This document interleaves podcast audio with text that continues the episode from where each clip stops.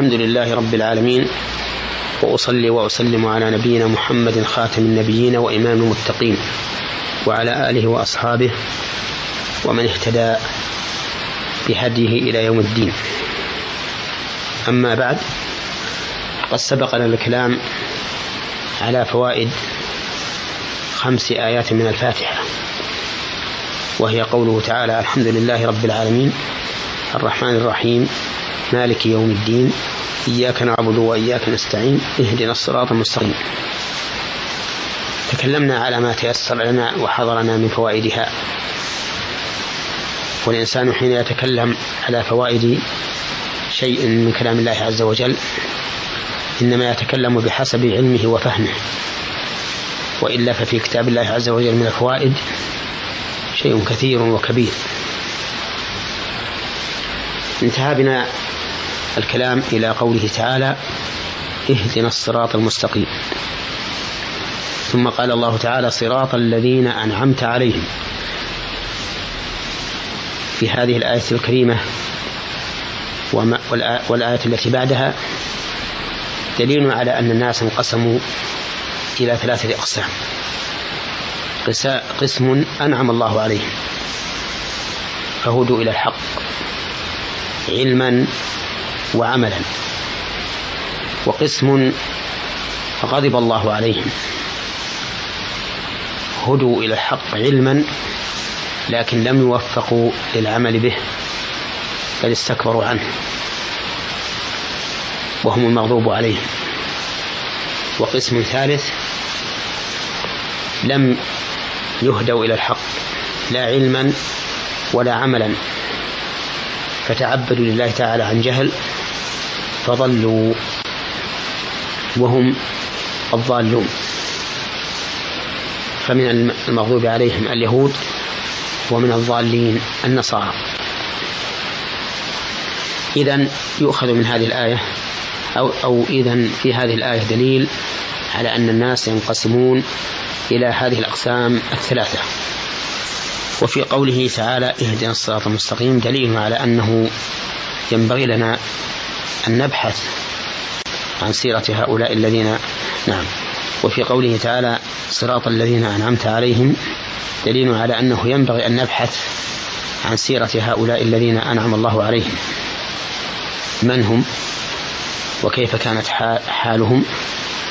حتى نهتدي بطريقتهم. ويتفرع على ذلك الحث على معرفة سيرة النبي صلى الله عليه وسلم لأنه خير من أنعم الله عليهم وبهذه المناسبة أحث إخواني على قراءة السيرة النبوية من الكتب الموثوق بها مثل البداية والنهاية لابن كثير رحمه الله فإنه كتاب جيد جدا في بابه. وفي قوله صراط الذين أنعمت عليهم دليل على أن نعمة الدين أكبر من نعمة الدنيا. فإن في المغضوب عليهم والضالين من أنعم الله عليهم نعما عظيمة في الدنيا. لكن هذه النعم ليست بشيء بالإضافة إلى نعم الدين. ولهذا قال صراط الذين أنعمت عليهم.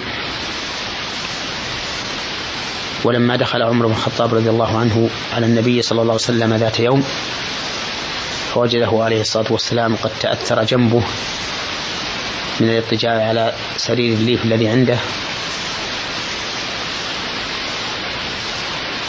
بكى رضي الله عنه. فقال له النبي صلى الله عليه وسلم ما يبكيك؟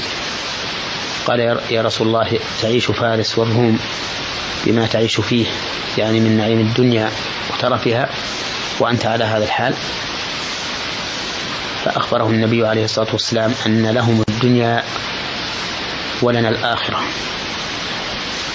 وعلى هذا فنقول إن النعمة الحقيقية الكبيرة العظيمة هي نعمة الله تعالى على عباده بدينه. ولا يخفى ولا يخفى علينا جميعا أن الله تعالى قال اليوم أكملت لكم دينكم وأتممت عليكم نعمتي ورضيت لكم الإسلام دينا. فجعل إكمال الدين من تمام النعمة وهو كذلك. وفي قوله صراط الذين أنعمت عليهم.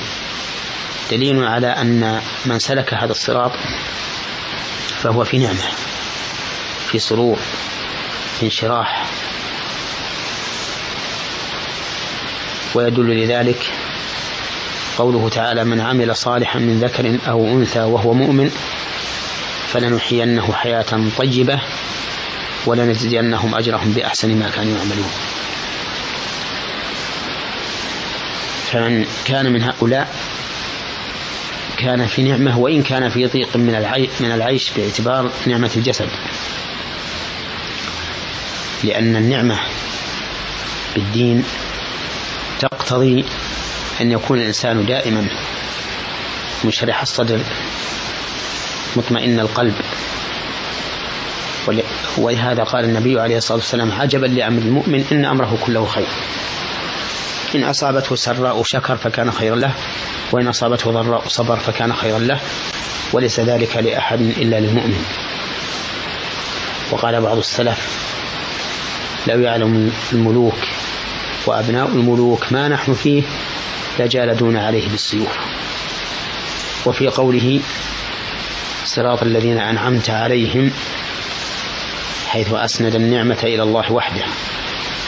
وقال في الآخرين غير المغضوب عليهم. فأتى بالغضب على وجه الإبهام. دليل على أن الله سبحانه وتعالى له المنة الكبرى. على هؤلاء الذين أنعم الله عليهم. وأنه لا منة لأحد عليهم بما أعطاهم الله سبحانه وتعالى. ويتفرع على ذلك أن يحمد الإنسان ربه على كل عمل صالح يفعله لأن ذلك بمعونة الله وبنعمة الله.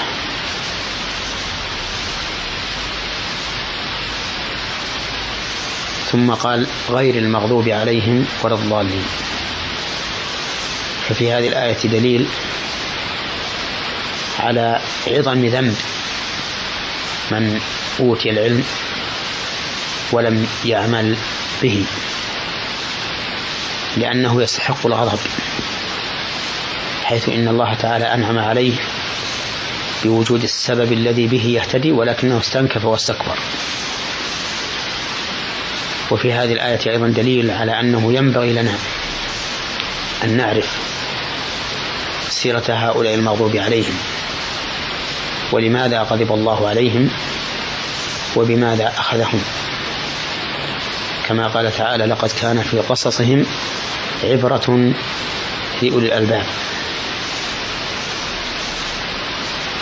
وفي قوله غير المغضوب عليهم ولا الضالين دليل على أنه يجب على المسلم الذي هداه الله الصراط المستقيم أن يتبرأ من طريقة هؤلاء.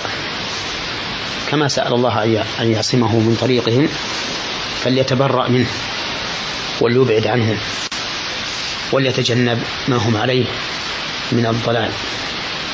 بل إن الرسول عليه الصلاة والسلام قال من تشبه بقوم فهو منهم. فيجب علينا أن نتجنب ما يختصون به حتى من غير العبادات.